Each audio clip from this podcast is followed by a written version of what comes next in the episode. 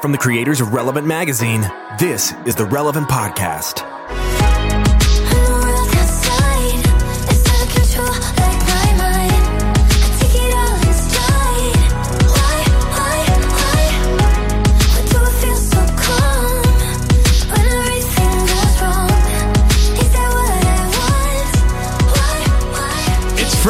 January 17th, the year is 2020. You're listening to the Relevant Podcast. I'm your host, Tyler Huckabee, here in Nashville, Tennessee.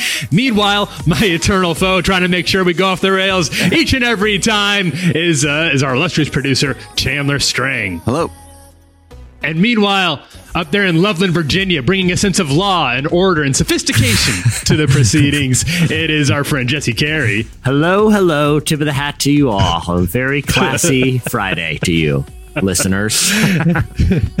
and uh, oh, this is going to be fun today. We are, we are. I'm excited to welcome to the podcast someone we've been trying to get on here for a little while. Uh, you know him through his books. You may know him through his music. You may have seen him speak. I'm pleased to welcome Carlos Whittaker to the podcast. Hey, Carlos. Guys, I'm so glad to be hanging out with you guys virtually uh, across the screen. This is yeah, fun. It's gonna be a yeah. blast. So Carlos, we we were we started to get into this before we were recording, and uh, and then we decided yeah. this this is prime podcast content. this is what yeah. come to the podcast for. I'm looking at from what we can see you. We're, we're on we're on a Skype call right now, yes, and you look to be in some sort of. My first thought was doctor's office. I, I hope you're not. I hope you're not waiting for like test results or something while you're recording a podcast. You know what I had? I, I, had. He just got it. He just had a teeth cleaning. That looks like like oh, the dental okay. hygienist oh, yeah. is about to walk in. I, I, definitely. This is there's we've got over my left shoulder. We've got um, some sort of a like a American Pilgrim yeah. painting happening yeah. there yeah. in like a wood frame. Um, I'm actually no. I'm in a. am uh, actually in a corporate office. I don't even know what kind of office okay. is. I'm speaking at a corporate event in Tupelo, Mississippi, uh, which is which is why I'm wearing a button-up shirt right now. I feel very overdressed for the podcast. Um, but this is guys, this is corporate Carlos that you're seeing right now. He only pops up like once a month, and you guys, uh, you guys, you guys get him. Well, I feel I, like I feel like we we finally went too far after uh, we we finally pushed it too far, and the relevant suits sent someone down here to monitor us for one podcast. Here's our performance evaluation. I feel like there's an attorney on the line right now, making sure we don't say anything libelous. And I was Carlos, you and I were talking before we got rolling. I, I was saying I would be very intimidated to do a corporate event. You look, you're you're a seasoned pro, but I think I would just get up there and go like this: business finances, bearer bonds. Anyone knows what these words mean? no, seriously, I need some help up here. We're going to do a little Q and A where I ask you the questions. So, what's a bearer bond? Listen, listen. Like corporate event, Carlos is still relatively new. Like I'm still surprised every time like corporate people ask me to come do things. Now I'll take it because they pay a hundred times more than churches do. So like every time a corporate event comes, I'm like, I'm like, I will do one of those for every 15 churches. But I get up there. I think they think, you know, because I'm not teaching them anything that you know i'm just i'm i'm kind of like the really inexpensive mexican tony robbins. Like like that's like what i am. Like I'm, I'm hyping them up. Like i'm making them laugh. I'm making them cry. You know i'm making them feel things. So uh, yeah. I think i i would get very i would be sweating profusely and i'd be like uh, all right i just said i'm going to start naming more business terms as soon as i show you this magic trick. Bum, bum, bum, and then i'm like oh man so i don't really know any good magic tricks. So right, right. Well, oh my god. Well, tell. I got a couple more questions for Carlos, but why don't you tell yeah. listeners who else is on the yeah, show? Yeah, yeah, yeah, yeah. We'll, we'll, we'll get into this more, Carlos, but we do want to give you a little tease about what else is coming up on the podcast. Oh, this is going to be great. We're talking to uh, t- to Elizabeth Melendez Fisher Good. She's an she's a wonderful anti-sex trafficking advocate. She wrote a new book called Groomed: Overcoming the Messages That Shaped Our Past and Limit Our Future. Uh, really excited to hear about Jesse Jesse's. Uh, Jesse, you had that conversation with her, I think. Is that right? Oh, incredible conversation. The, the people, uh, because she also incorporates these really powerful spiritual principles into her work that I think, uh, no matter you know what your interests or, or backgrounds are, you're going to get a lot out of this conversation. Yeah, it's really yeah, good. really, really, really cool. And that's not all. It's Friday. We're also talking to David Gungor of the Brilliance. We got a new music preview. The Brilliance has a new album out. It's a collection of songs called "World Keeps Spinning." We'll play a few clips from that album and hear a little bit from David about all of that. Um, now, Carlos. Well, well, we're kind Yes. of in the you're you're you're button up, notwithstanding. The doctor's office aside, we really we we really are in the presence of a of of a I don't want to say a celebrity, but but a man a man of notoriety. Yes, you're, yeah, you're, a, you're a, a speaker, gentleman of note. Yeah. a, a, a business expert, as we learned today, a, a- a financial wizard. Uh, You're kind of. I think you first. I first learned about you via. You're like you're like a you were like a viral video star.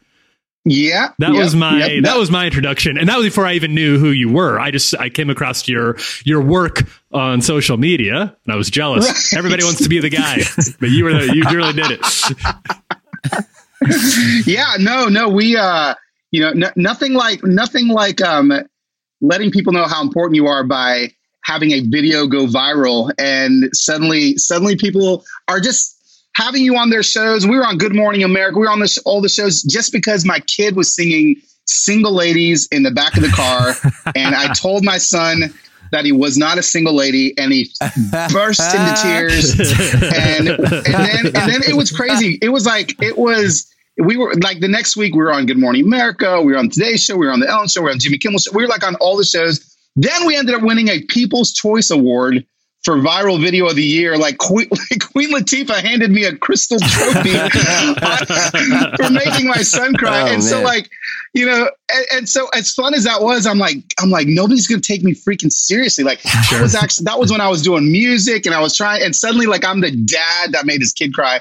And you know what? At the end of at the end of that, I mean, this was a long. This was like 2011. Yeah. I just said, you know what? I'm going to embrace this. I'm just I'm going to be the fun dad, and I kind of jumped into that world, and it's it's been it's been a blast. So Well, you have you have an, you have a couple. You're you're an accomplished author. You have Moment Maker, Kill the Spider, and getting ready this summer, Enter Wild.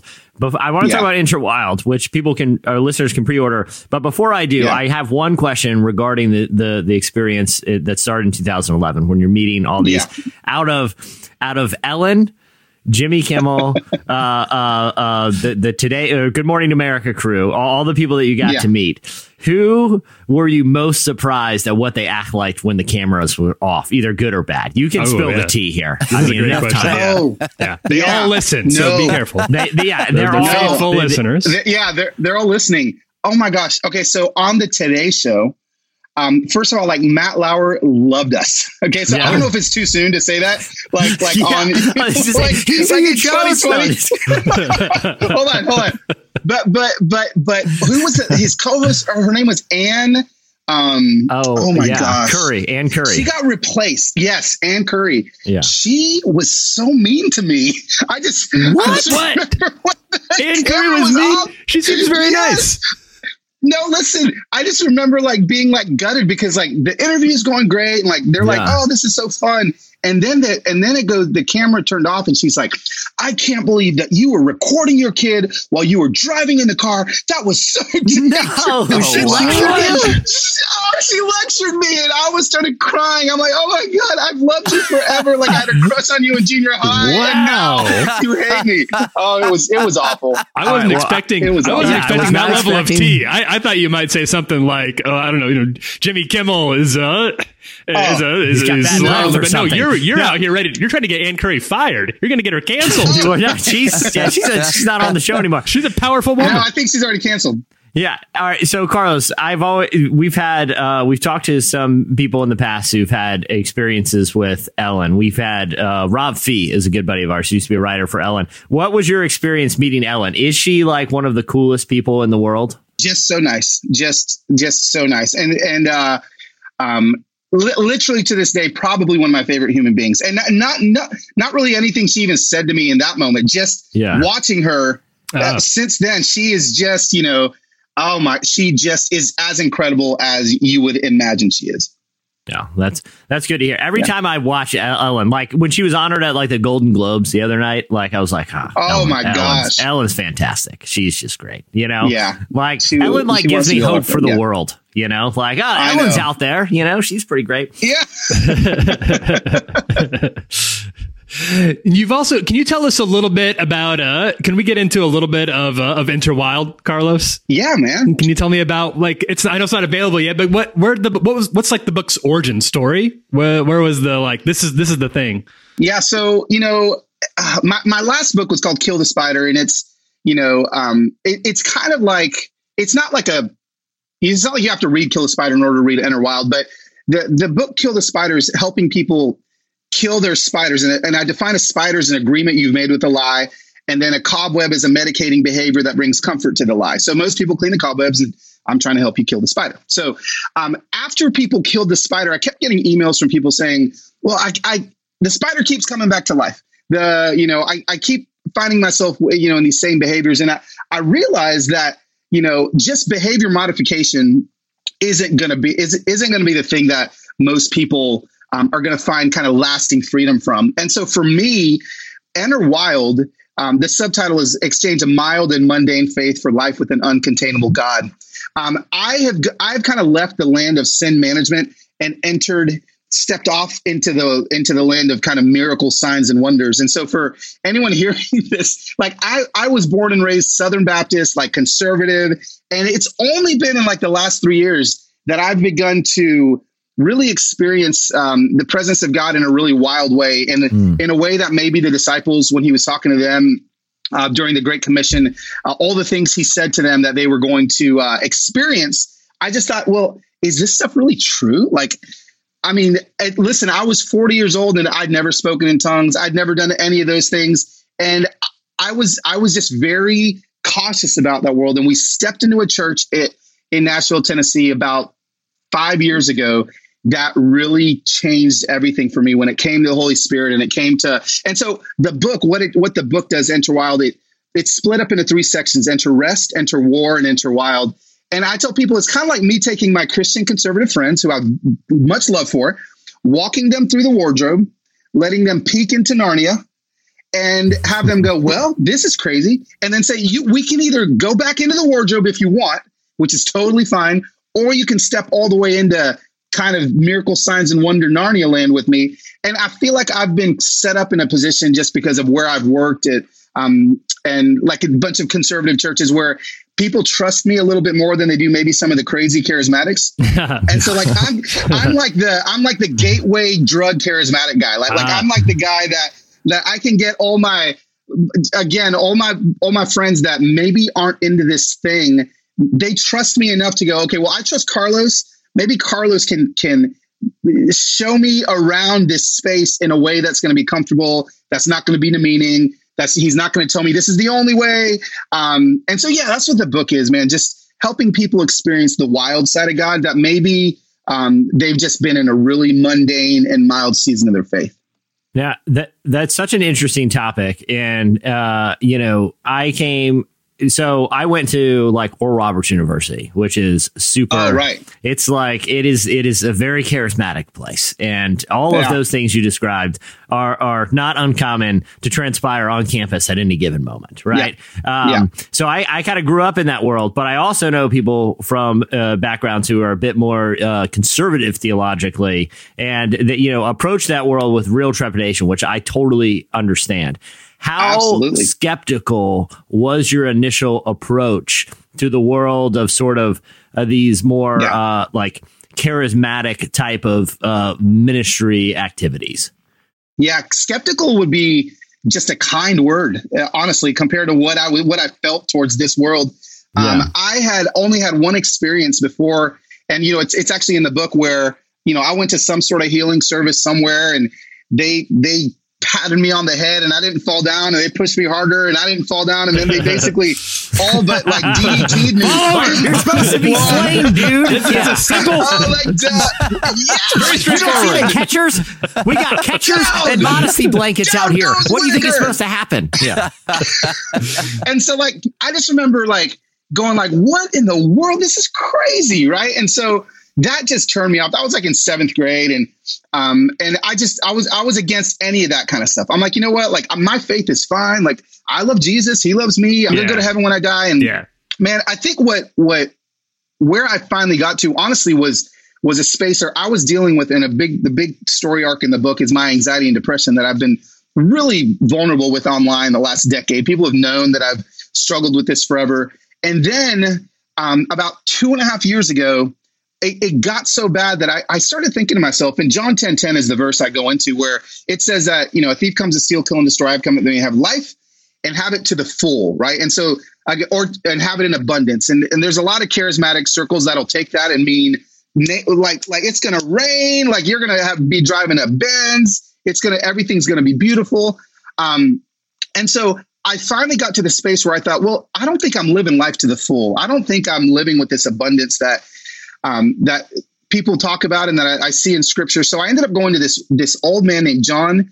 Uh, I almost said his last name. I can't give his last name, but he lives in Nashville, and he's he's what they call a inner healing prayer minister, right? And I was like, oh, somebody told me to go to this guy. I'm like, what is going to happen in this at this guy's space? Like, what inside me needs inner healing? What does that mean?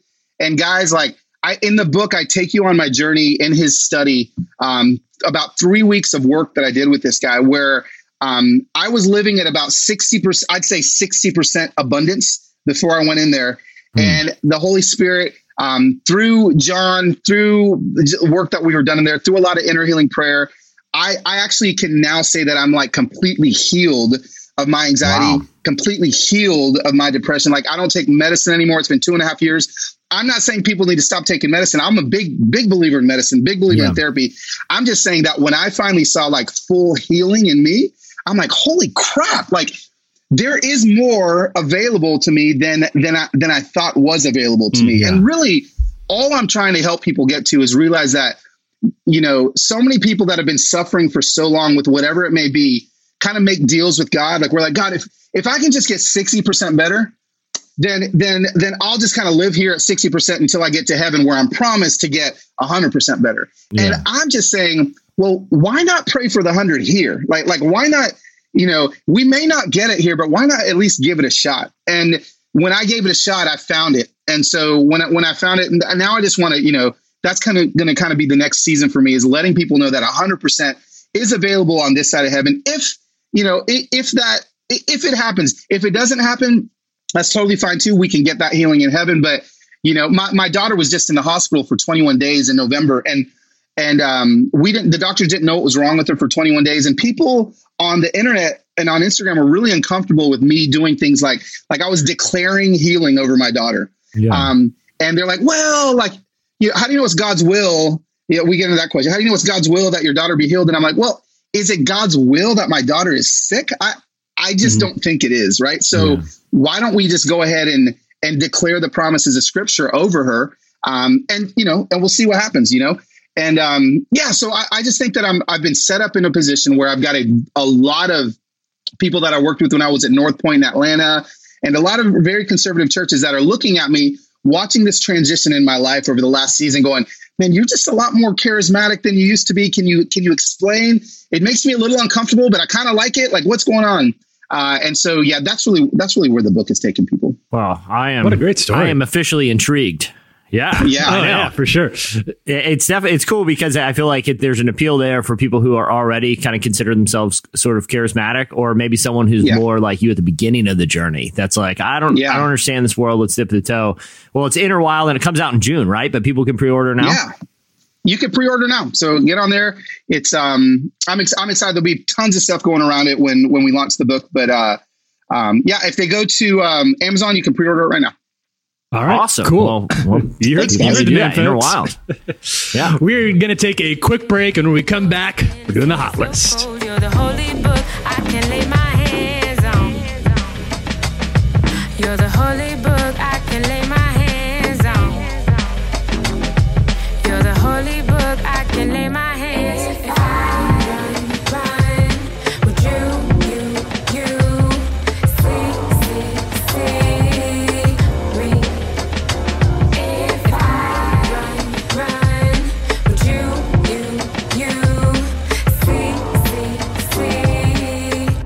listening to Frida by Jamila Woods. At the beginning of the podcast, you heard Little Things by Ali X. All right, time for a weekly look back at the week in faith and culture. It's time for It's the hot list, the hot list.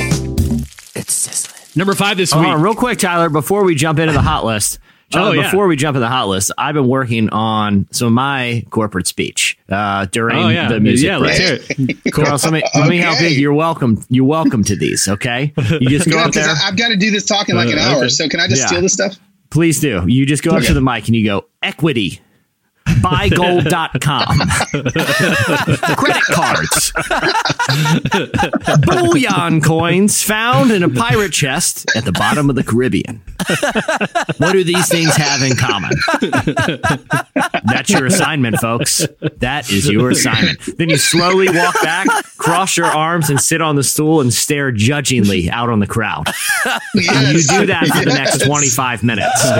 And then you just slowly Oh walk God. away. I think people, wow, wow. It's it's going to be That quite was- the that was powerful. So, that's a free one. That's a free one. That yeah. that is yeah yeah yeah. I think I think all of these um oh who are these people that I'm listening that I'm talking to? I don't see. I don't even know like the, the kind of people I'm talking to. They're they're oh oh, they're um economic developers. So I don't know Yeah, if maybe you can sure. Google that for me and help me Oh. figure out who the people are. Oh, that's but a I big think one. everything Yeah. you just said is going to fit perfect. That's a uh, thanks, Jesse. I've I'm uh, I'm meditating on that for just a minute here, Jesse. You've given me a lot to think about.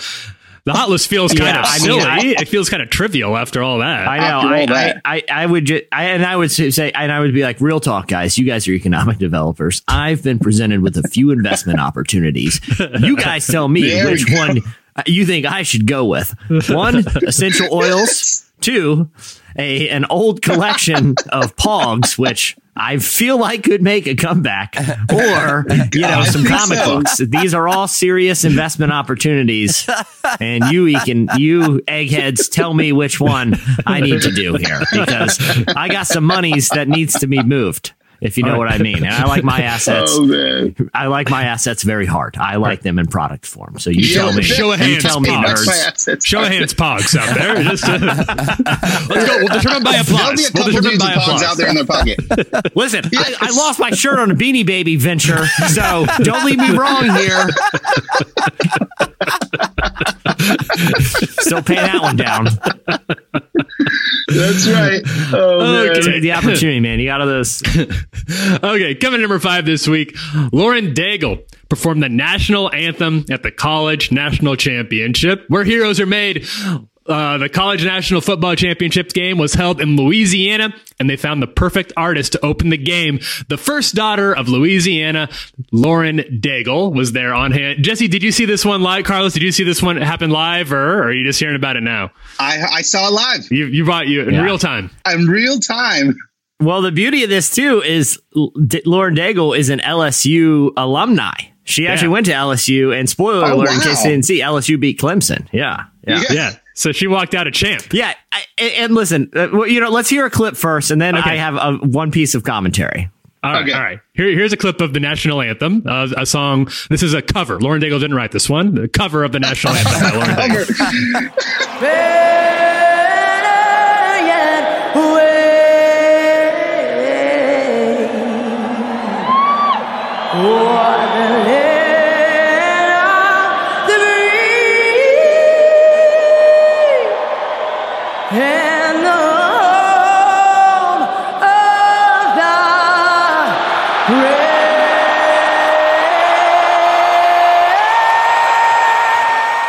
she, as you can hear, she did an incredible job. We're, we're big. Lauren Daigle fans. She can sing. right? Yeah, right? She can sing. She can sing. We've got that. Yeah. So so for people that uh, you know that aren't uh, don't follow don't follow college football, the national championship game was between LSU and Clemson. And just how everything shook out, it ended up being hosted in the Superdome in New Orleans, which is in Louisiana. Right. So it already gave it already gave LSU sort of an unfair home field advantage. Advantage, But my yeah. question is, don't you feel like having a notable LSU alumni perform the national the national anthem before the game? Don't you feel like that's kind of like In another Superdome. like if you're a Clemson fan, are you like what the heck? You know, Yeah, why we, you had to you could find any singer you wanted to do this. It's a national championship. Anyone would have said yes. And you had to pick an LSU fan? That's not, she was wearing LSU gear before and after the performance. That does not seem fair to me. Lauren, I think, I think, this is a che- college cheating scandal, and I'm sorry to have to call you out like this, but I just don't know if this whole thing is fair. Let, we we need to strip LSU of their championship. I I, I think I think that's Yeah, it. Like start we over. strip and start, Start over. over. Play the Rules game over. rules. Yeah, that That's can't rules be fair. rules. That can't be fair. Yeah, yeah, Rule- right, yeah, number- exactly. Rules are rules. Yeah. Well, one- one thing I do want to say. One one thing. One thing. Oh, yeah, When sure. um um, so so like my son, he's 13 years old. He doesn't know who Lauren Daigle is. Um, but he does. She leads worship at my church, and so she goes. She's up there singing. She's like, "Hey, Dad."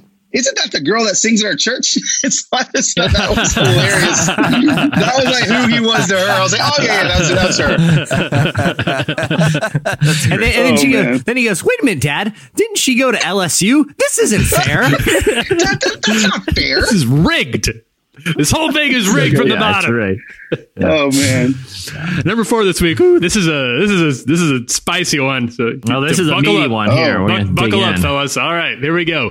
Therefore, this week, Liberty University's Falkirk Center has sort of a concerning mission statement. All right, this came out yesterday, and uh, and Jesse, you and I talked about this a little bit. Carlos, I'll be interested to get your thoughts as well. So, Yeah. Liberty University has launched a think tank called the Falkirk Center. It's a partnership between Liberty President Jerry Falwell Jr. and Charlie Kirk, who's the young founder of the conservative nonprofit Turning Point USA.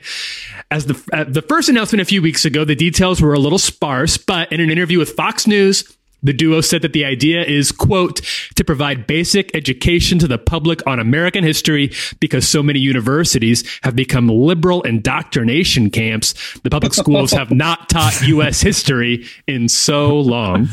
Um, so now, on the organization's official website, they've released an extremely concerning mission statement that appears to call some Christian principles into question, comparing their mission to that of William Wallace, the uh, the the Braveheart guy. Oh, the Braveheart guy. Yeah, yeah, that's what they're doing Yeah, here. yeah. The site says, I and mean, this hey, is, listen, this if you're gonna go bold, yeah, go bold. yeah, go for You know, it. yeah. Go William Yeah, Wallace. Go for the, the extremely Freedom! unproblematic Mel Gibson character, Braveheart. Um, okay, so there. So this is a quote from their website that caught that caught me and Jesse's eye, and it, did make the rounds yesterday a little bit. And this is what it, I'll read it in full.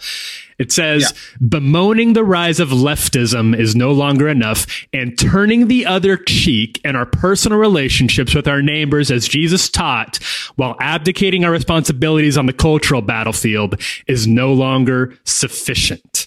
Okay. Oh. I'm going to read that again because I think the full quote is it's kind of long and I think it's important. Bemoaning the rise of leftism is no longer enough.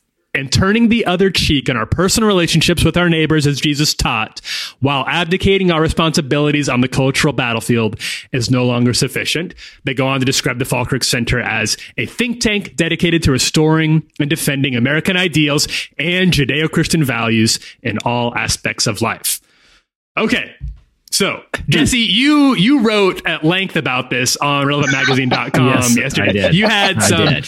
you had some I, I found that that uh that quote and I passed it along to you and like 20 minutes later you, s- you Yeah. came out with a barn burner. Wow. Got a boy, Jesse. Uh, so all right so let let's for us uh, like i feel like there's a ton we could unpack in a lot of directions where sure. this discussion can go but i you know i feel like it's not all that surprising that at liberty and someone like jerry falwell who is very vocal about his political opinions would start a think tank that you know advocates for conservative causes you know like that that isn't all that surprising. Like you know people might have a lot of opinions about that. But i think what really was the, you know one of the more concerning developments was that single quote that you read tyler mm-hmm. that uh, you know, a lot of people were sharing that quote that ends with the phrase is no longer sufficient and references some of Christ's teachings was what was concerning to people. Now, people started sharing that quote on Twitter, Tyler, including from your personal account. I saw that you tweeted something and the Falkirk. Center itself started replying to people essentially saying that everyone was misreading the quote. Now they were saying that they not they aren't saying that we should no longer turn the other cheek in our personal relationships like Jesus taught. They said we shouldn't do that while also you know it's very awkwardly worded and i kind of feel it's more on the writers of this statement instead of the, Yes. the all of the people who happen to be misreading it you know uh, but they said we should still continue uh, to turn our other cheek in our personal relationships but we should not uh, uh, you know no not uh, engage with cultural issues, which is fine, but it leads a lot to uh, the reader's interpretation. For instance, like why even conflate the two? Why even Yeah, say, "Hey, the by the way, conjunction I guess we should Yeah, still worry about this turn the other cheek thing," except when it comes to the cultural battlefield, we should be like William Mm-hmm. William Wallace out there, and it's like, well, what is the limits of turning the other cheek here? Because I mean, Uh-huh. that's basically what they're saying. It's like, so if I have a personal interaction. I should I should turn the other cheek and I should act in in a certain way that you know if you read into it probably is the way of the you know uh, the spiritual fruits goodness kindness self-control you know but they're but what they're saying is when it comes to cultural issues it's different. And and I feel like that's where this whole thing gets very dangerous because that's where we've seen political rhetoric that uh, you, you see on Twitter every day, starting at the highest office in the country, it, it doesn't it doesn't mirror any of those values: goodness, kindness, self control, and, Yeah. and that to me is what is so concerning here. Is they're saying we can kind of have our cake and eat it too. I can say, hey, be nice to your neighbor, but when it comes to cultural issues, let's take the gloves off. The gloves are That's kind of how yeah. I read it, and that, Yeah. and, and that's why I feel like it was kind of concerning. Carlos, hearing this statement, hearing kind of their mission, what are your thoughts, particularly as it pertains to this this kind of problematic mission statement? Well, you know, I, I again, like, I almost, gosh, I, I just wish that universities, whether it be a Christian liberal university or a Christian conservative university, I, I feel like it may be time to just kind of cut the, the Christian part out. Just say I'm a we're a conservative university because I feel like that's a great mission statement. Once you take out if you're if you're like all about conservative think tanks, but you just have you have to take off the the Jesus part. You like like like take that part off and suddenly you, you, yeah. you've got yourself a great conservative um, William Wallace. Let, let's go. Let's let's get a think tank. Let's let's not groan at the left agenda. Like let, but the second you put anything about turning a cheek or anything about Jesus at all, like it just messes everything up. And I think that's the biggest problem that um, that that university is having right now with, with things like this and statements like this. You've got to. It's the cake and eat it too. It's like, listen, if you want to be a conservative think tank and you want to, you know, fill minds and, and grow those ideals, go for it. Like hundred percent, be that. Mhm. But you can't be that and try to like cram cram Jesus in and, and a statement Jesus has made just for the sake of, well, now I'm going to appease this Christ, the Christian side of who we're supposed Yeah. to be. Does that make sense? I, I think that's a really great yeah, totally. way to put it. It's a because the- dangerous conflation. Yeah, It's a dangerous Yeah. conflation. It's one I think we were all kind of raised with and have seen a lot. And, and it happens. I don't mean to excuse, uh, I don't want to turn this into like just bashing the Republican Party. Obviously, Democrats have tried to recruit. Everybody Oh. tries, everybody wants Jesus on their side, you know, Yeah. whether it's politics, social issues, the sports teams, everybody's trying to get, make sure that well, well, they'll find their Bible verse and say, you know, if God is for us, who can be against us? But it gets really dangerous in avenues like this, and it's it, it raises a lot of questions about uh, Charlie Kirk and Jerry Falwell's own co- con- conduct online, which has often been very. Uh, uh, Non what's, a, cheek what's, turning. what's a polite way to say it? Yeah, non cheek turning. yeah. Are you going to mean- tell I mean, me that when Falwell they will call someone losers? Yeah, yeah, he called him. He called. He called uh, uh, doc, Dr. Moore. Uh, he referred to him as a as like just a businessman or a bureaucrat a while back. Was that was that cultural engagement then, Yeah. or was that like was this uh, one of those things where turning the other cheek doesn't count anymore? Or when he had that joke about threatening to shoot AOC if she stole his cows.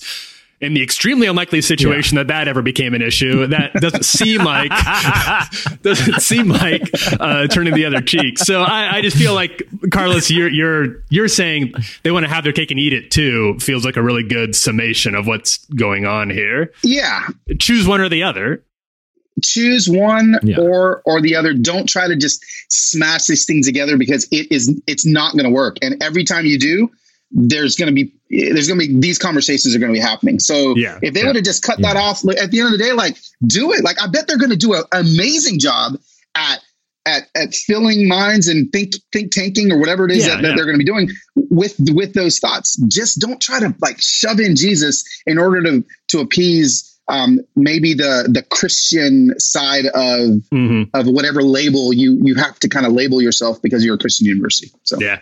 Yep. Yeah. Yep. and, I and- agree. and this isn't the first and, and this isn't the first instance of intellectual dishonesty when it comes to their promotion of the Falkirk Center, which you know, uh, uh, you know, oh, that's I- I- right. Yeah. You wrote about that a while back. yeah, initially, I mean, Falwell has a way of presenting, the, I, and I think this is the other thing concerning thing about this as like a think tank is they there doesn't seem to be like genuine, and and again, maybe maybe this will change because it's a new thing, but genuine good faith efforts to um, engage with different ideas. It's sort of these, you know fear mongering, you know, liberal indoctrination camps. It's like, what does that even mean? Like, that's not fair. Like, like if you want to have an I talk about politics or you know whether you, you lean right or left on social issues, that's fine. Let's let's let's have that conversation. Like that. That's what you know. Let's get some intellectuals here and let's you know let's chop it up. Let's let's have Yeah. the talks. But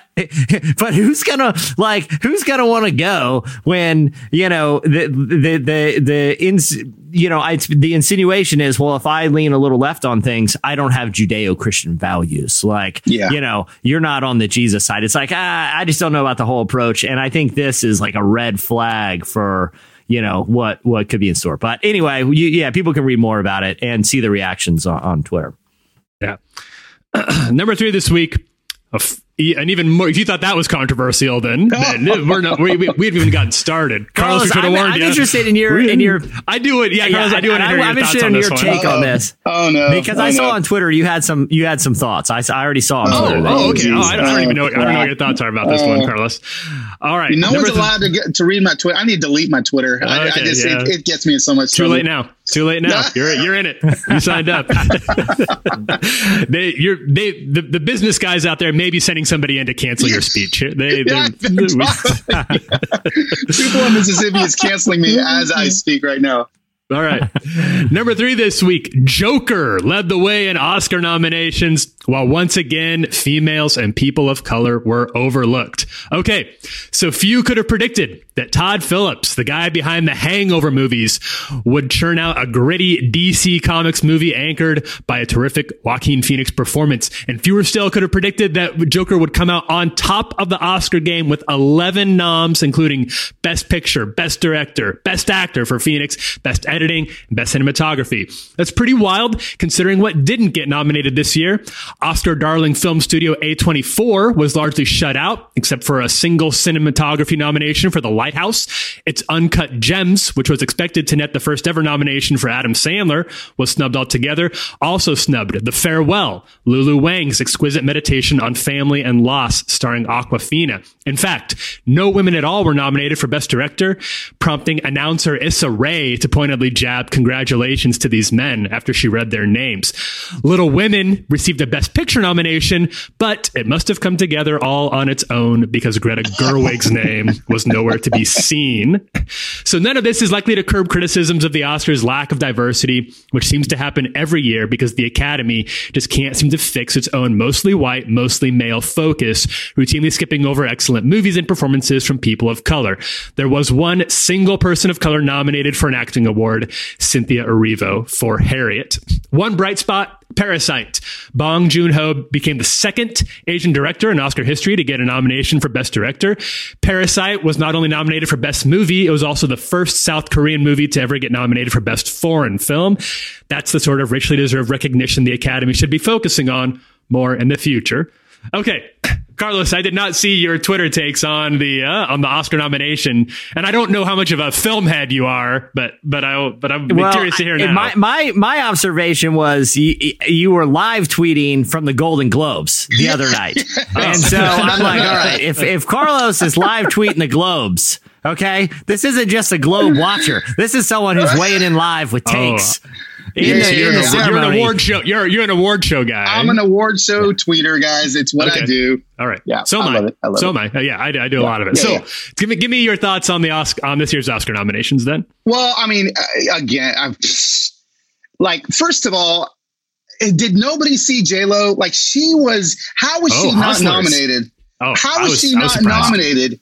It, it's it's mind blowing to me. I was And- surprised. And, and, and, you know, I I hear a lot, and here's the thing, like like I, I always hear on you know online or on the news or whatever that like the the the voting the people that vote in the academy like they're a bunch of old white dudes and Mhm. like I I don't know actually if that's true because I've never seen like a picture of these guys. So like I can I can just say and build this on what I've heard. So if it's not true, somebody just tweet me a picture of maybe what they look like. But if it is true, then then we, we that that's where and and again I don't know how somebody becomes a voter or whatever or in the whatever in the academy whatever. But that's what we have to fix. Like like the the nominations are never going to get fixed ever going to get fixed until like well uh, until the insides get get fixed you know? And so um i'm not surprised i wasn't surprised in any way shape or form um because i think the machine's broken. So if, if the machine's broken it's not gonna it's not gonna output what we need It's not just going to Yeah. automatically fix itself with uh Yeah. because people on Twitter are mad last year or the year before. right yeah it's like oh well you, you could be mad but like the the machine's still using these parts from 1942 you know so Yeah, yeah, exactly. All right. Well, I do want to talk about two, you know two of the big things was you know Joker getting so many nominations, and uh, so I want you. I, I, did you get a chance to see Joker, Carlos? I actually have not seen joker no Okay. Well, how about this? What is, in your opinion, what is the best movie you saw in 2019 That's what I wanna know. that you feel like observes uh, like award recognition? These are these are the Carlos Awards. The the first annual These are- Carloses Yeah. come out this year. They're coming out right. These The are- announcements are right now here on the relevant Yep. podcast. I'm just I'm just upset that Frozen Two just did not did Oh, not get yeah. was not. I'm just kidding. Uh, no, I'm just just not kidding. Um, okay, so the, the, the last movie that kind of blew me away is, is Frozen One was uh you know no honestly, and I just saw this, and I don't know if this actually was eligible for this year if it'll be for next year, but I just saw 1917. Okay. Oh yeah, And Yes. w- was that Yeah. up for this? Was that out of the loop, or is it's that nominated next Best year? Picture. Nominated Yeah. Best Picture this year. It is nominated for yeah, it's got it got a lot of nominations. Yeah. I, I think it got eight or nine Okay, it did. nominations. Yeah. Okay. Yeah. Okay. It did. It, I mean, honestly, like at the end of the day, like I did not see a better movie last year than that movie. Like, Yeah. like there, there was, there, there were- I, I am mind, bl- my mind is blown how they pulled that thing off. Like it, it was the most beautiful thing I've seen in years, you know? And so, um, yeah, that, that was kind of my, my, my, my vote for best picture.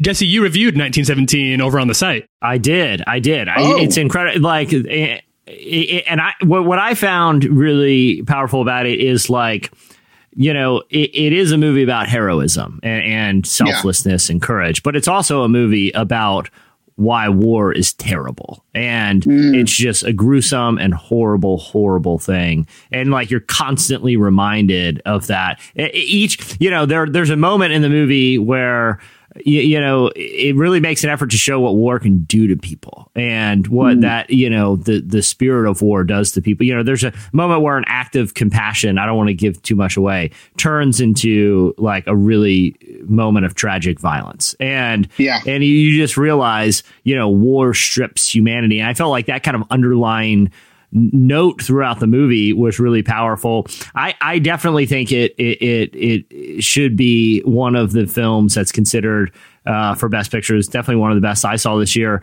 Tyler, I feel like you went out to interview Greta Gerwig about uh, Yeah. uh, Little Women, and after you went out to interview her and went to a screening of that, you said that was one of the best movies you saw this year, right? Oh yeah, yeah. I, I don't know if I would put it at number one, but it would be in my top three, and it might be. No, I haven't seen 1917 yet, so I don't want to. Uh, I don't want to weigh in until I've seen all the options. But Little Women blew me away. It, blew me away. I, I, I loved it, and I think that it, it couldn't have happened without Greta Gerwig. There's nobody else who could have made that movie sing the way she did, and she wrote it. She did the adaptation, and she directed it as well. Uh, and I, I really, really love that one and I, I loved a lot i mean i none of i'm not arguing that any of these movies is bad other than maybe joker i, I really did not think was a very good movie um, but I, but I, I loved everything that was nominated. I'm not saying that I'm not arguing that there's like a lot of undeserving things that I thought Parasite was really excellent. I, Yeah. I've, I've liked, um, yeah, it was a great year for movies. It was a great year for movies and understandably Yeah. you can't award them all. Some things are going to get left Yeah. out. That's just the nature of it. But when it's so consistently the women and the people of color who are left out, after a while, you have to. You, this isn't a coincidence every single year, you know. Was was a Marriage Story nominated at all? Yeah, best picture. It was. Best Oh, picture. okay, mm-hmm. okay. So, uh, I, I I didn't see the nomination, so that was probably uh, a, a- another. I'm probably the other movie that I saw this year that like I don't know if it was. I don't know which way it moved me, but it definitely moved me. like, like I Oh, was it's like, tough to watch. It's a it's a I hard. was- it was a hard one oh to watch. Oh my gosh, It- I it was, like, I, the, the acting in that was incredible. I, I was, I, I was definitely like so uncomfortable the entire time I was watching it. Mhm. Um, and uh, uh, and, and you know, I, maybe that was the goal, but and if that was the goal, then you know, it was an incredible movie. So that was that was probably the other one that I saw out of the nominated movies. That was uh, the, and they were both nominated. Adam Driver and Scarlett Johansson were both nominated for Okay. Best Actor for their performances there. Uh, all right, coming to number two this week. Uh, another p- upcoming movie news: The McMillions trailer promises a documentary about a heist unlike any other. Oh, Jesse and I are excited for this one. We we had Yes, to tell everybody yes, about very. it. All right. You might remember, or you might not, uh, back in tw 2018, when a long form Daily Beast feature about an amazingly bizarre scandal involving those McDonald's Monopoly game tickets went viral. Now, the less you know about that story, the better, but it's a true crime story. It's full of crazy twists and fascinating characters with a real and really weird crime at its core. And now, HBO is making a real life sto- making the real life story into a docu series. Here's a clip of the trailer that they put out this week. This story has got everything revenge, drugs. Greed. Ronald McDonald. Somebody went to the FBI and said, Guess what's happening? The McDonald's Monopoly game was fixed. The Bureau thought it was just some BS story. Fast food fraud was not making any list of priorities. Are you kidding me? This is what makes my fun meter go. All right, Carlos, you may not be familiar with this story. It's not like a super well known uh grift, but it is But one of the I am very familiar with Monopoly at McDonald's, so Exactly, like I'm, of I'm course. sold. Oh yeah. Oh, oh yeah. If Yeah. you if Yeah, you just the premise you- alone is fantastic. if you played this game at any point, if you bought, if you peeled out these tickets and thought maybe this is going to be, maybe this is my ticket, maybe this is how I get my boardwalk and park place, then you, then you were scammed by this one guy who pulled off really for a few years one the, the heist of a lifetime. no, And it, it is, Yeah. uh, it is, it's like Ocean's Eleven with a McDonald's filter on it. what did he do? Like, like he cheated? He he ended up so there there is a a long form uh story. And, and this is what drew me to it because like the the original uh online uh, like magazine piece that that ran about this was so well written and so many weird characters. But yeah essentially a guy was able to steal the pieces from the factory and sell them on like a weird black market of people who oh. wanted to win prizes from the McDonald's Monopoly game. It got so out of control, the FBI ended up getting involved. But I feel like the, one of the real appeals for this story isn't just because you're right, Carlos. Everyone's played the McDonald's Monopoly game and be like, "Where the heck is Boardwalk? I got like Yeah. ten park places I'm Yeah. sitting on. I am one piece away from a million dollars." There's a reason no one was getting those pieces because one guy was hoarding them and selling them. But the, you know, I, I- yeah, are you shocked and, and offended by this person's actions? This well, is a no, crime. the only I'm, I'm so angry, and the only reason why I'm calling my friend David Slade the second I get off the phone with you guys in 1998. And I don't know when this documentary is set, but my friend David Slade and I drove from Atlanta, Georgia. Just we were a little acoustic guitar duo straight out of college, and we decided to drive to California and back in my Honda Accord, and we said we're going to eat McDonald's breakfast, Oh, no. lunch, and dinner, and play Oh, Monopoly Carlos. every single day on this entire for so for 20 days I ate McDonald's Oh, no. praying that I would get it. Oh, and no. you're telling me right now that that the only didn't stand a reason that didn't happen is because of this this shady I didn't even stand a freaking chance. I the one thing we won a Game Boy. Oh. that was that was like our the, cool. the greatest Monopoly score Beat of the, the thing. We, we ended up winning a Game Boy, Oh, but yeah. I beat the system. But I'm I'm so upset that that uh, it was it was rigged. And moreover, and I don't want to give away too much of this story, but uh, but this guy also was was kind of a, a Robin Hood with some of these because occasionally he would take the winnings and give them to like a like a nonprofit or a charity or something like that. He, I mean, uh, there was also his buddies, and he would also sell them on the black market for. He wasn't he wasn't entirely Oh, altruistic in his motives, but he would occasionally like a like an orphanage or something would get a random check out of nowhere. And the the other fascinating thing about this is the the, Amazing. the the weird that American greed and criminal impulse brings together, right? I mean, because a lot of these people were, Right. you know, the FBI was so shocked was because they're people who are otherwise wouldn't do this type of thing, except they were presented with a weird opportunity to try to do something criminal. You know, there's another film on Netflix uh, Sure. that's sort of in the, this same vein. It was based on, I think the original article ran in Esquire. And the the Netflix film, it's it's the same thing. It's like a, a true crime documentary. Um, it's called The Legend of Cocaine Island, and uh, you know there is some sort of salacious material in it, but it also has it ends on an extremely redemptive note, um, and it is really about Okay. uh, people who make bad decisions, uh, dealing with the consequences of those decisions, and understanding, you know, what the power of second chances, but also how easy it is for an average person who's living a decent life to make a really bad decision when presented with the opportunity. So in this, in, in Legend of Cocaine Island, you know, there's this guy in Florida who runs these businesses that supports his family. The recession hit, he hits him a hard time, and they're sort of like the the the neighborhood sort of. Um, uh, you know, kind of bohemian guy who comes to cookouts and he tells, you know, all these stories about his wild past. And he tells this guy this story about one time he's living on an island and a huge, uh, bag of cocaine washed on shore. Like it was being trafficked. It fell off a boat or something. It washed up on shore. And this guy's like, I didn't know what to do because the cops in that area were corrupt. I didn't want cops after me. I didn't want drug dealers after me. So I buried it. And so this businessman in Florida, when he falls on h- hard times, he's like, you know what? I'm going to fly to that island and find that buried stash and sell it and try to get my family out of this hole we're in. And it sets off this insane course of events. And you see how good people will do bad things Yeah. when presented with the opportunity. Um, but I like the McMillions story because it's a similar thing. It's a crazy story, but it's also like these aren't hardened criminals doing this. These are decent people who who you know made bad decisions and those consequences. I think those are fascinating stories to This tell. is McDonald's you know? fault. This is mm-hmm. McDonald's fault. It's 100%. It's not the family. Clearly, like they yeah. should have Yeah. never put the pieces in front of us, guys. it's too tempting. You're telling me there's a boardwalk out there. Those are bad people. Have you guys seen that the, that Price is Right documentary, The Perfect Bid? No. Oh my Oh, no. gosh. Uh, I'm not It familiar is- with it at all. It- it's- Never even heard of I, it. I just I saw it on a flight once. Like it was it was on a like the Delta uh, in-flight entertainment thing, but um, it's it's it's along the same lines. There's nothing actually criminal that happened, but it's about a guy who kept win. He kept showing up at The Price is Right, and he would win the showcase every single time. And so the producers started like freaking out, like, "What's he doing?" Well, come to find out, he's like a math whiz, and he memorized all of the prices of every single game on Price is Right. He had this spreadsheet and he basically beat the game. And so they they wouldn't let him on anymore. But uh, it, it's actually fascinating too. It talks about a guy that kind of beat the system. Pretty cool. Oh yeah, do you check that out? Yeah. I love those type Oh, of man. Oh, you, I love a good. Yeah, I yeah, love a good love this. You grift. guys would love it. Give oh, give me a give me a good grift any day. Oh, that's just oh that's that's that's the only drug I I've been need. scammed so many times that I love these stories. No, I just-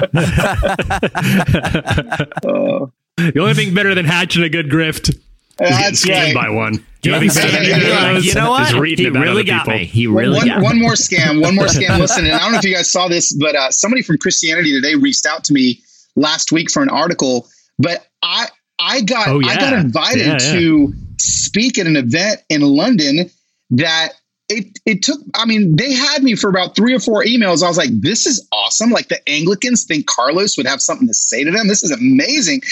And and and come to find out, it was a scam. And the guy was he I I didn't get to the point where Jonathan Merritt actually, like, I think may have booked a ticket, a flight to to like go to London, but there's some guy that got a hold of a bunch of Christian speakers contact in in the states, and all they wanted was money for our visa or for for some sort of you know travel expense, and then they're like, we'll pay for your hotel, we'll pay for everything. And so a lot of my friends got the same email, and it was my most. We we we got scammed, guys.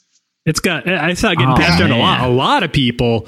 To, to the point where I was kind of upset that I wasn't one of them. Like, how how unimportant am I? How low I- on the totem pole am I? That it's uh, You're telling me I'm not even going to get invited to speak at fake conferences? even worthy of being scammed. Guys, you should have seen the fake the fake conference lineup. I mean, it would the green room would have been buzzing. It would have been yeah. It would have oh, been man. buzzing. The Coachella of Christian speaker. It would have been a big deal. It would have been really cool. No Tyler Huckabee on the lineup. he probably just knew that I would fade. He he knew I'd see through it right away. right away. He knew yeah. he knew better than to test old Sherlock Huckabee. He didn't. He was uh, wasn't going to Listen, test his. I don't have a good feeling about this. I'm going to send you the picture of my passport, my social security number, my mother's maiden name. But I just want you to know something seems fishy about this. But just in case not, let's get the process going Oh, here. man. Yeah, go ahead. Steal my identity. It belongs to someone else. My identity's been stolen many times. I don't even know who legally possesses it right now. So fine, take it. Take it. I,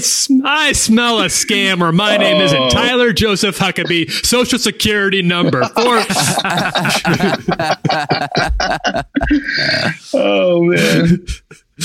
Okay, last on the sh- last the in the hot, long hot list this week. We'll, we'll we'll clip things out from here, but this is a, this is a great story. I liked it a lot. Um, number one this week, the reporter who made a huge Jeremy Lin headline blunder.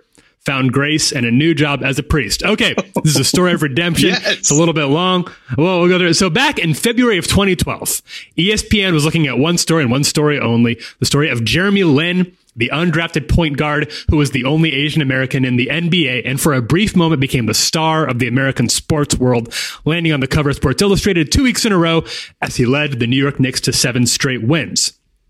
At that time, recent college grad Anthony Federico had landed in a relatively thankless but potentially upwardly mobile gig as a content editor for ESPN. As he told WBUR Boston, it was really cool. My job was to watch the night of sports unfold and kind of make editorial decisions in real time about what stories we're going to lead with, what angles we're going to promote.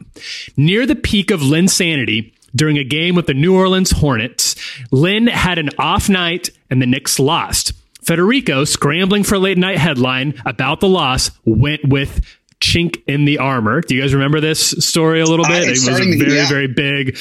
Obviously, uh, extremely uh, uh, problematic headline there. Um, Yeah, during the yeah. ensuing fallout, the headline was blasted for utilizing one of the most loathsome racial slurs in the English language. Federico apologized, calling it an awful editorial omission. He said it was a phrase he'd used many times before and simply failed to consider the way it would be interpreted in the context of Lin. He said, My name and address got leaked to the media, Oh. so the paparazzi started following me around. I got hate mail and death threats from all over the world, and a lot of late night talk show hosts were roasting me. And, you know, my face was on a lot of newspapers. I was this big racist villain. It was brutal. Federico was fired from ESPN, and things got pretty bad for a few weeks until Lin himself reached out and the two met for lunch in New York City. He said, quote, he told me that he didn't think the headline was racial in intent, and that was so huge to hear. Oh. I'm eternally grateful to him for his kindness. So we talked about the headline for a few minutes, and then we walked, and then we talked mostly about the world and our faith. That was the start of a journey that would result in Federico getting more serious about his own religious faith, attending mass with more regularity, and taking an interest in theology. He realized there was a lack of priests in his area, and one thing led to another. He applied to the Archdiocese of Hartford, Connecticut, and was ordained to the priesthood in June. Now he says what he went through as at ESPN has given him more grace for others. He said, I think a sense of sympathy for what people are going through and how everyone has a story that goes deeper than their worst moment or one thing they put out on the internet. And I have a sense of what it's like to be angry at God in this big way. And I can relate to them when they bring me their struggles and their hopes and their dreams and their fears. And I think that feeling of being abandoned by God was part of this whole process of preparing me for priesthood. So that was the, I I think a really great, you know, I'd never hear, you never hear what happens to these guys after they get canceled on the internet. And that was kind of an early example of internet canceling. It was like uh, the dawn of internet cancellation. And obviously, um, it, it, the, the, both in terms of what was said, however unintentional, it does sound like it was unintentional, obviously was, was truly awful. Yeah. But the story and, and Jeremy Lin's response to it is, is so moving. Gosh. I, I literally, I mean, I got a little choked up hearing that, Tyler. I'm I'll be that was Yeah. that's beautiful. We don't ah the inter, that's like the opposite of the internet, right? I mean, it is the opposite of anything that we're getting these days. And I actually did a I actually recorded a whole podcast. Uh, maybe it was in in October or September on the whole cancel culture thing because it is just like anti-Christian. It really is. Like like it is the opposite of everything we've been taught. And to, to hear something like that, um, it just gives me hope because that that's kind of what, what I'm looking for. I'm I'm I am, and and I guess maybe because I've been canceled before, and and if if if um if if what happened to me in 2011 would have happened in 2020 then honestly like i would have no more career. But it's like i, I got i got off scot-free because my marriage fell apart because of stupid decisions back in 2011 before cancel culture became something. And so that's why i'm so passionate about stuff like that. And when i hear stories like that um, because we're we're we're destroying our own. And i love what jeremy lin did. And i love that the dude's a freaking priest now. Like that is awesome that is beautiful yeah. man that is beautiful Yeah, which which may not have happened. Yeah, it's Yeah. it's quite a story, and and I think that cancel, you know, people get canceled, and, and of course there are consequences for bad decisions people say and do, and that's nobody's saying that that shouldn't happen. Absolutely. Obviously, we believe in consequences, but we also believe in in grace, and we believe that. People need their jobs, you know. People people have to work and they need health insurance, and and uh, Yeah. I think that the reality is we don't know the whole story a lot of times with these Yeah. With what happens when people get canceled. So it's cool to see that the one person who really could offer this guy forgiveness and grace Yeah. was Jeremy Lin, and he took the opportunity to do it, So and, and that speaks really highly of, of him as uh, as a person. yeah Yeah. Especially Yeah. back then, Very he was a busy story. guy back Yeah. then. Yeah, it takes. You Yeah, know, he was the he had a lot of things he could have sports star in the world at the time. Yeah, very cool. and I would like to invite this. I would like to invite this priest to speak at an event I'm hosting. I will only need a small cash deposit, uh, preferably paid in Bitcoin. In Bitcoin, you're not going to believe the lineup, though. You're not going to believe it. I don't even know how Bitcoin works. Just crypto me some, and we'll figure it out. But we want you there. We want you there. that is awesome All right, well that'll wrap it up for this week's. It's the highest, the highest. It's sizzling. Uh, coming up next, Elizabeth Melendez Fisher Good joins us.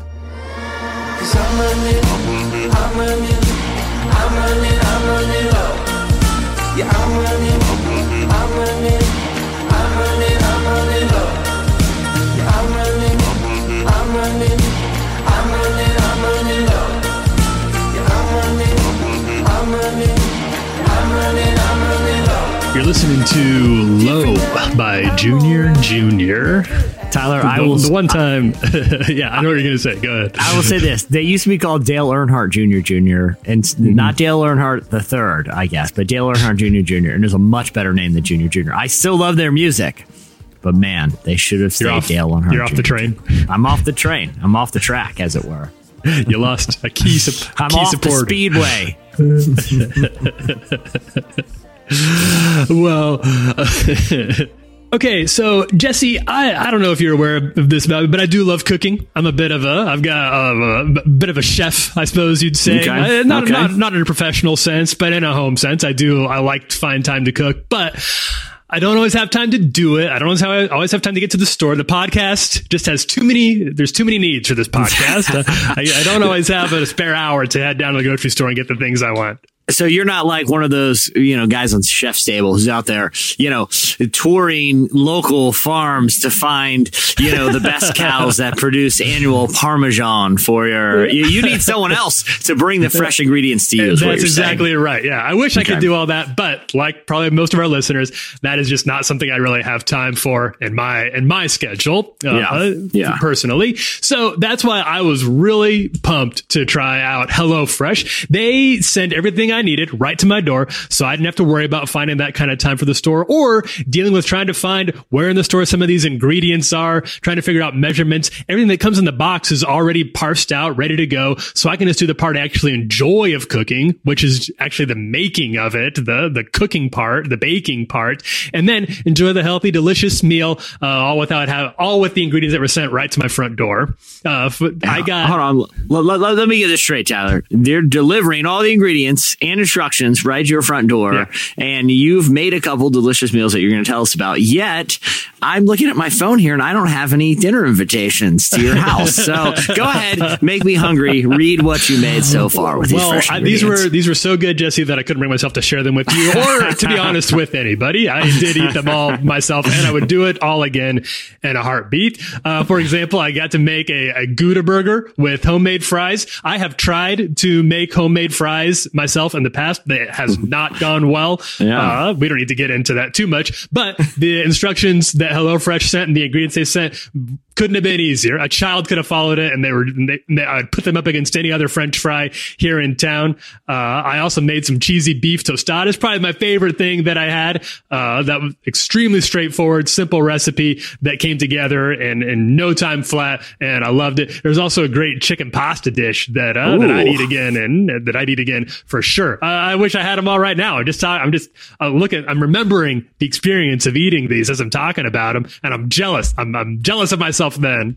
And even though you decided to be a shameless glutton and not share any with me, they would make the, the portions are for for several people. Like this would make a whole meal for for for a family, right? Yeah, you can do, you can you can choose uh, the size of your family, how many you want, and then they do uh, they'll they'll accommodate that for you, and so it just saves time. You know, you're not having to think about that, and it's sustainable too. I'm not wasting tons of it. You know, when you make a recipe and it calls for like for like a, a vanilla bean or something like that, and you have to go spend thirty dollars to get an to get all of that. This way, you're not having to worry about that because they take care of all the measurements ahead of time. I'm not wasting tons of food and ingredients for one special dish. And Jesse, if you're interested, and if any of our am. listeners are listeners, uh, and any listeners are interested, yeah, you should be. I know I'm interested. Relevant podcast listeners can get a special deal. You can get 10, 10 free meals along with free shipping with a purchase. All you have to do is use relevant 10 the code relevant 10 to get these 10 free meals along with shipping with HelloFresh. 10 That's- free meals? That's right. That's the code relevant, the number deal, 10, one zero to get 10 free meals. I would encourage everyone to do it. I know I'm going to be doing it. And uh, I think once you try it out, you will not be disappointed. That's and a really good deal. and it's, Real actually a really good deal. I was I double checked to make sure we, this wasn't a typo, but it is true. And if you're feeling especially gracious, you can even invite Jesse over. He may he may decide to go to go meet you at his house. But you'd be a nicer I person than I would. will. Send me, hit me up on Twitter, and after you relevant ten that uh, those deals, let me know, and I'll be there. HelloFresh is now $5.66 per serving. Go to HelloFresh.com slash relevant10 and use the code relevant10 during HelloFresh's New Year's sale for 10 free meals. That includes free shipping. Again, that is HelloFresh.com slash relevant10, relevant10, and use the code relevant10 during HelloFresh's New Year's sale for 10 free meals, including free shipping. We are excited to talk to uh, talk to our guest today. Elizabeth Melendez Fisher Good is the author of the new book Groomed. Overcoming the messages that shaped our past and limit our future.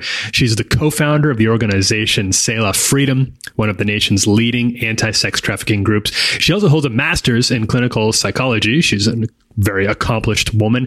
Jesse, you recently spoke with Elizabeth about the book and some of the spiritual principles she incorporates into her, her just vital work. What a, uh, talking to these people is always such a, a gut check for me. Yeah, yeah, for sure. Especially in in this era where uh, you know sexual abuse is, is is rightly in the headlines as as it becomes something that more and more people are being made aware of in the Me Too and Church Too era.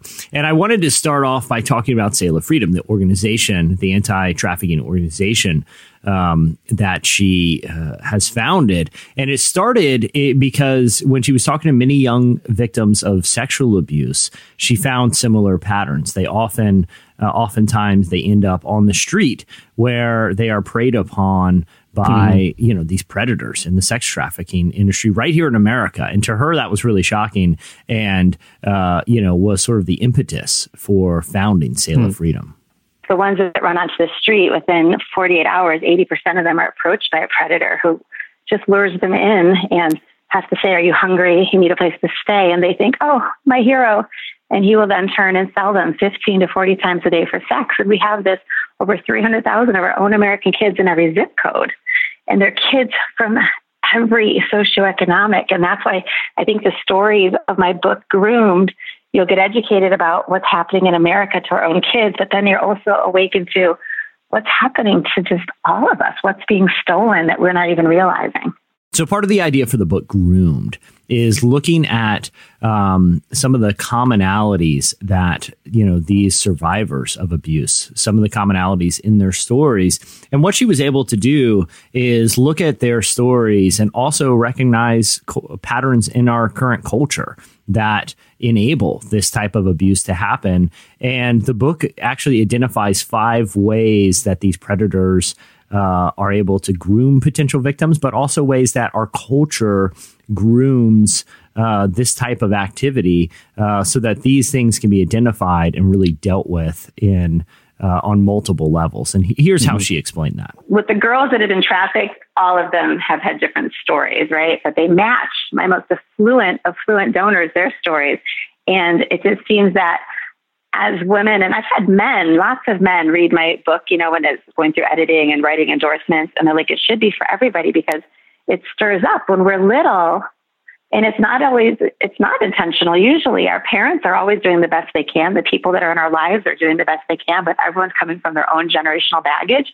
And it just seems these big five, you know, being groomed for appearances, to be invisible. So many people say, I just never felt like anyone noticed I was there um, Groomed to Endure, which is my my biggest one for me. And then they're each they're each so universal but individual, and it just I don't know. Like I said, the message came together like screamingly loud. I'm like, oh my gosh!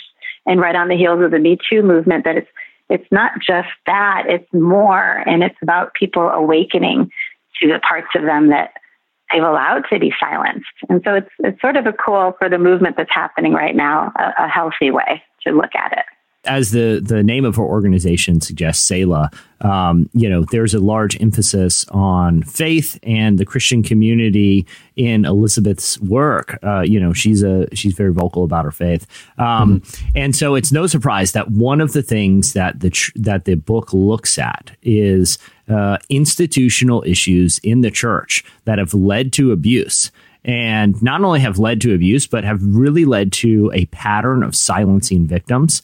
Mm-hmm. And mm-hmm. we're seeing that right now in a lot of these Church Too stories. You know, we, we've I think that was one yeah, of the major yeah, yeah. threads in the SBC uh, um, revelations of these hundreds of accusations of sexual abuse. But it was not just abuse; it's it's it's cover ups. And so I wanted to talk a little bit about the about uh, how she wanted to approach these institutional issues that lead to so much abuse and how this can be prevented. People spend so much time on the symptoms, and if you could just go to the root, the symptoms all fall off. Like for me, with my own issues, when I finally got the healing at the level and got down to the secrets and the deepest places, when I was able to acknowledge my grief, like there was so much that sometimes you're not allowed as a child to have the reactions and the grief and the need and the expression of so many things, and then they form us, and then it ripens you for the next situation, almost like groomed, ripe for the picking. You know, the Me Too movement, the Church Too movement. It's it's kids that we were raised with almost all of these that we were silenced or you know the judgment chapter is very much about the church and very much about the messages that you know we wanted to be the good church girl or boy. And so of course we wouldn't say what we were longing to say. Obviously a book like this is extremely timely uh, you know, we are, you know, there's the Harvey Weinstein trial happening right now. You know, that was one of the big, the first big Me Too cases. The Church Too movement is, happening, and more and more leaders in the church and, uh, is, are being exposed uh, for, uh, you know, preying on congregants and and uh, you know their abuse is being exposed. And you know, I felt like obviously it's a, it's a very good time for a book like this to be released so that people can understand these issues uh, more. But I also wanted to you know get her perspective because she's been doing this work for a long time of why oh, she yeah. thinks these movements are really having a moment right now and that uh, survivors of abuse are feeling so empowered and she had some interesting thoughts about that that's here's what she said when i started in this in this space i felt like God's had it. Like he's had it. Like he's so passionate for his children and he's so about being a voice for the voiceless. And all of these things have stolen our voice. And what I do know is that when your voice is stolen when you're young, when your ability to to be what you know in your heart and gut that you thought you were supposed to be, and when it gets crushed and silenced a bit, or told it doesn't matter that much, or just you know hold off on that, or no, you you're fine, suck it up.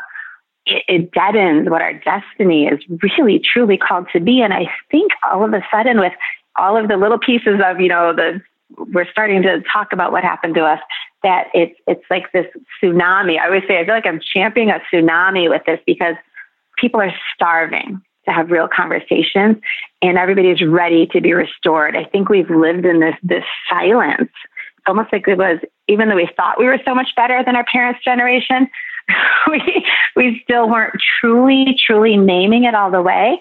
And I don't feel like it's it's the straight up oh blame and you know let's accuse this person today because of what happened to me 20 30 years ago but rather let's talk about what happened 20 30 years ago not to throw it's not about blame but rather i'm done with only having part of me show up like it's time for all of us to show up and i think the empowerment that comes from that and watching the, the, most, you know, like when we have a, a survivor that gets to go make her impact statement in court and face her abuser, what that does for women that are volunteers that are sitting in the courtroom that think, I've never spoken up for myself that way. So it's just, I think it's just this movement of not to bash or come down on, you know, the other sex or men or any of that, but rather to reclaim what we've sort of allowed and didn't even realize was stolen. And it's such, it, just it's, it's a season of everybody is ready for more and the doors are opening for more.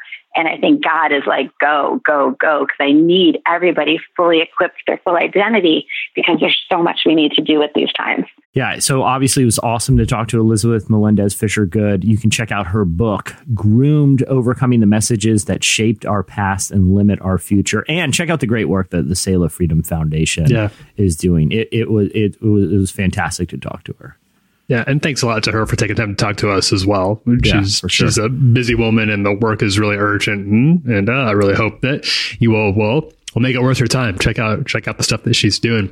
Uh, we're going to take a quick break. When we come back, the Brilliance joins us. The man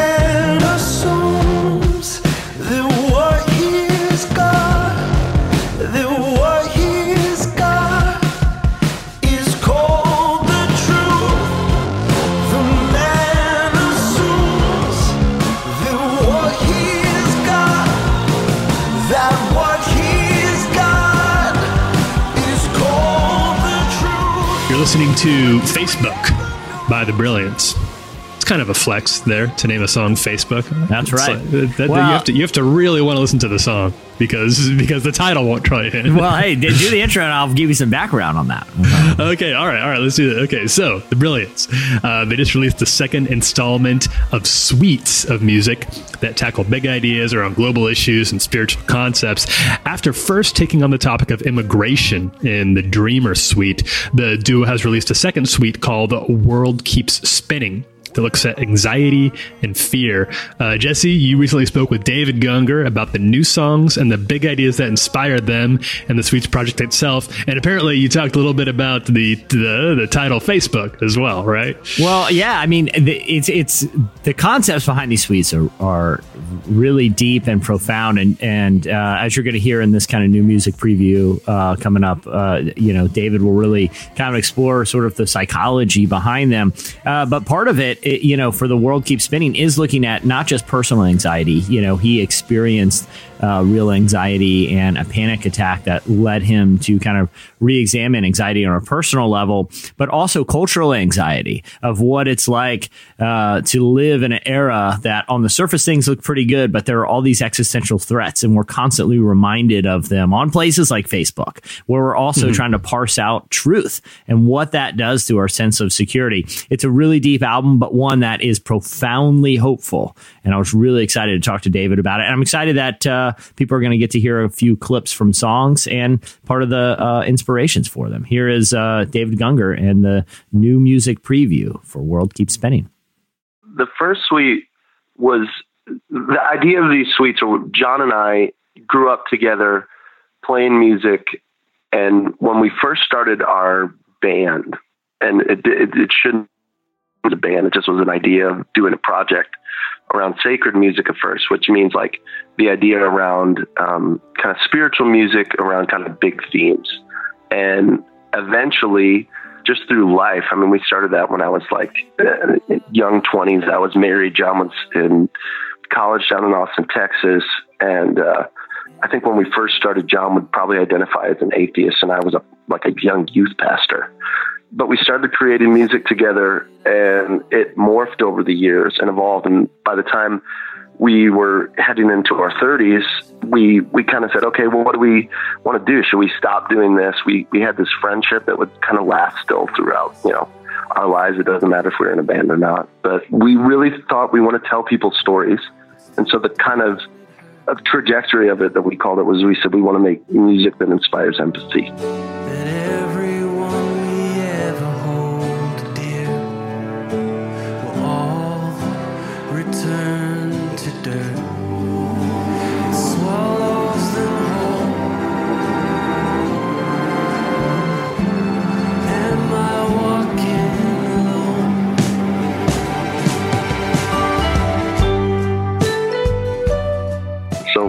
while we were writing this, you know, you have the existential threat of things like climate change as well as war, as well as, you know, all different types of things in society where you have these existential threats. And then as well as we are on one end more privileged and more, you know, as a society and as a group of people that's ever lived in human history. Like we are super blessed and super fortunate and lived a really easy time. And yet, in that time of human history, so many of us deal with um, depression and anxiety and feeling loneliness within the idea of modern technology. So we really dive into themes of like social media and technology and what that does to us. So the second uh, suite is actually by far our most ambitious, large piece of music.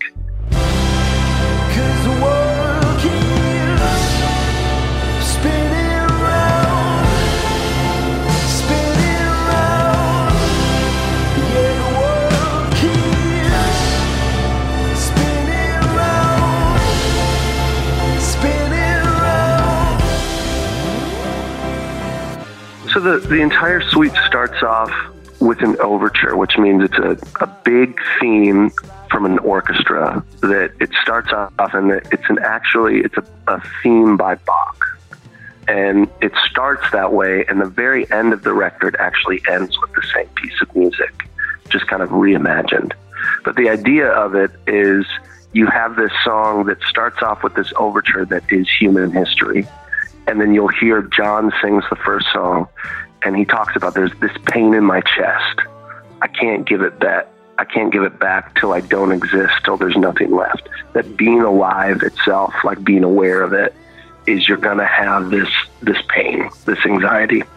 And then there's a choir that sings back at him. No one ever said it was easy. And the choir is supposed to represent like humanity singing back at this individual and the first song is called "Release Me," and it's kind of this this plea of I am at the end of my rope. So you're starting off on this this character having a panic attack, and then it goes through why. And for me, the next song is, and I won't do this song by song, but just big ideas, is it goes through existential things. So a song called "How Do We Know," which really does this thing of like, what is truth? Especially within the mode of like, so on religion, you start off with this thing of like, what is the revelation of like, how do you know that this is real? But then also in our modern context, like we get things like fake news and we get things like these things where we're like, well, how do we know that that's actually true? How do we know that that's real?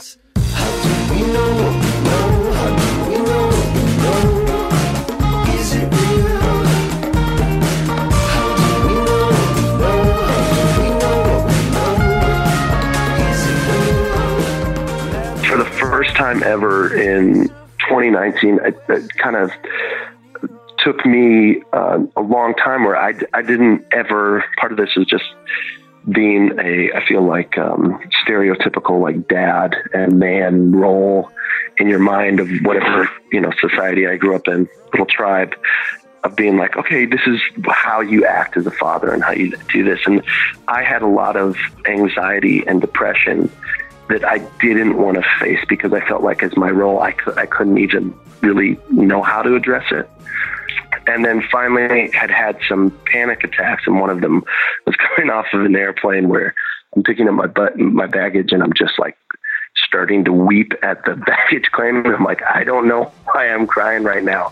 And then realizing like I'm having a panic attack. And so my wife really encouraged me, like, hey, you need, you need to go and see someone. And I did. And I got on medication for the first time for some anxiety stuff. And through that entire process, kind of writing this music, it, br- it brought things into a much clearer picture of like, okay, this is, we need to address and talk about mental health. And so the second project is, like I said, it's it's um it's kind of a wide array of things, but the theme of it is called "The World Keeps Spinning," and it's around the idea of anxiety.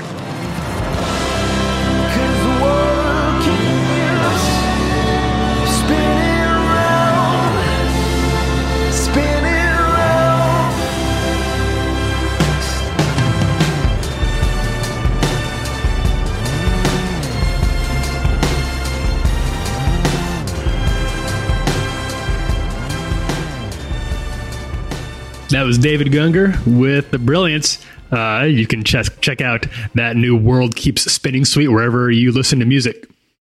All right, well, I think that is going to wrap it up for us this week. Carlos, man, this was really fun. This Thanks, was a indeed. I hope, blast, this, I hope this got I hope this got you loose. I hope this got you a little bit loose for the for your big It, event, it got, it got me loose for the economic developers. but not too loose. Uh, yeah, exactly. That's what they want. Carlos, I want to give people a little behind the scenes. We obviously we we it's, it's a long show today, but you and I were talking beforehand. You had listened to the Cory Asbury episode uh, before Yes. we we uh, you know uh, that we recorded earlier this week, and uh, we need to have you back on in a couple weeks uh, uh, because you have a hot mic story. We're going to ask listeners to send their favorite uh, uh, hot mic story of, of a Yes. speaker or uh, or a church where where something was said that was called on microphone. You have a great story. I'm going to tease it out so we can have you back on in a couple weeks uh, uh, to hear this story. That's a tease. That's a tease for Okay. listeners.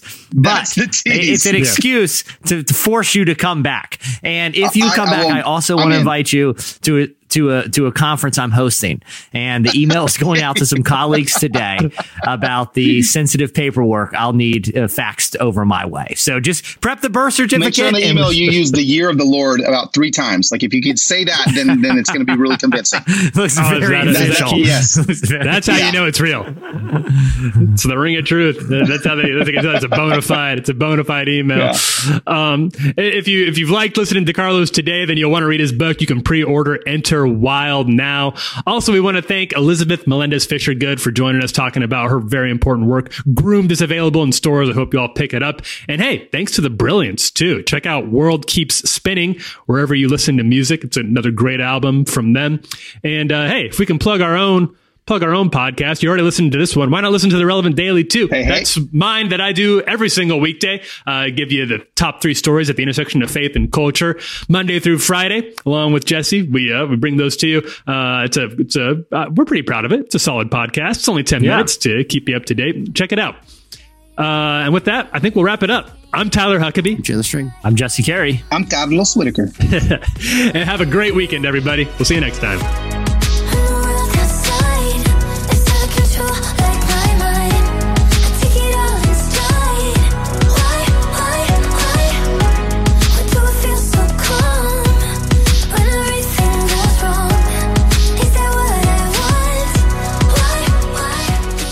For listening to the Relevant Podcast. If you like what you heard, be sure to leave us a review on iTunes. Check out other shows from the Relevant Podcast Network in the podcast section at relevantmagazine.com. And while you're there, browse exclusive podcast merchandise at our online store. Make sure to subscribe to Relevant Magazine. Info is available at relevantmagazine.com forward slash subscribe.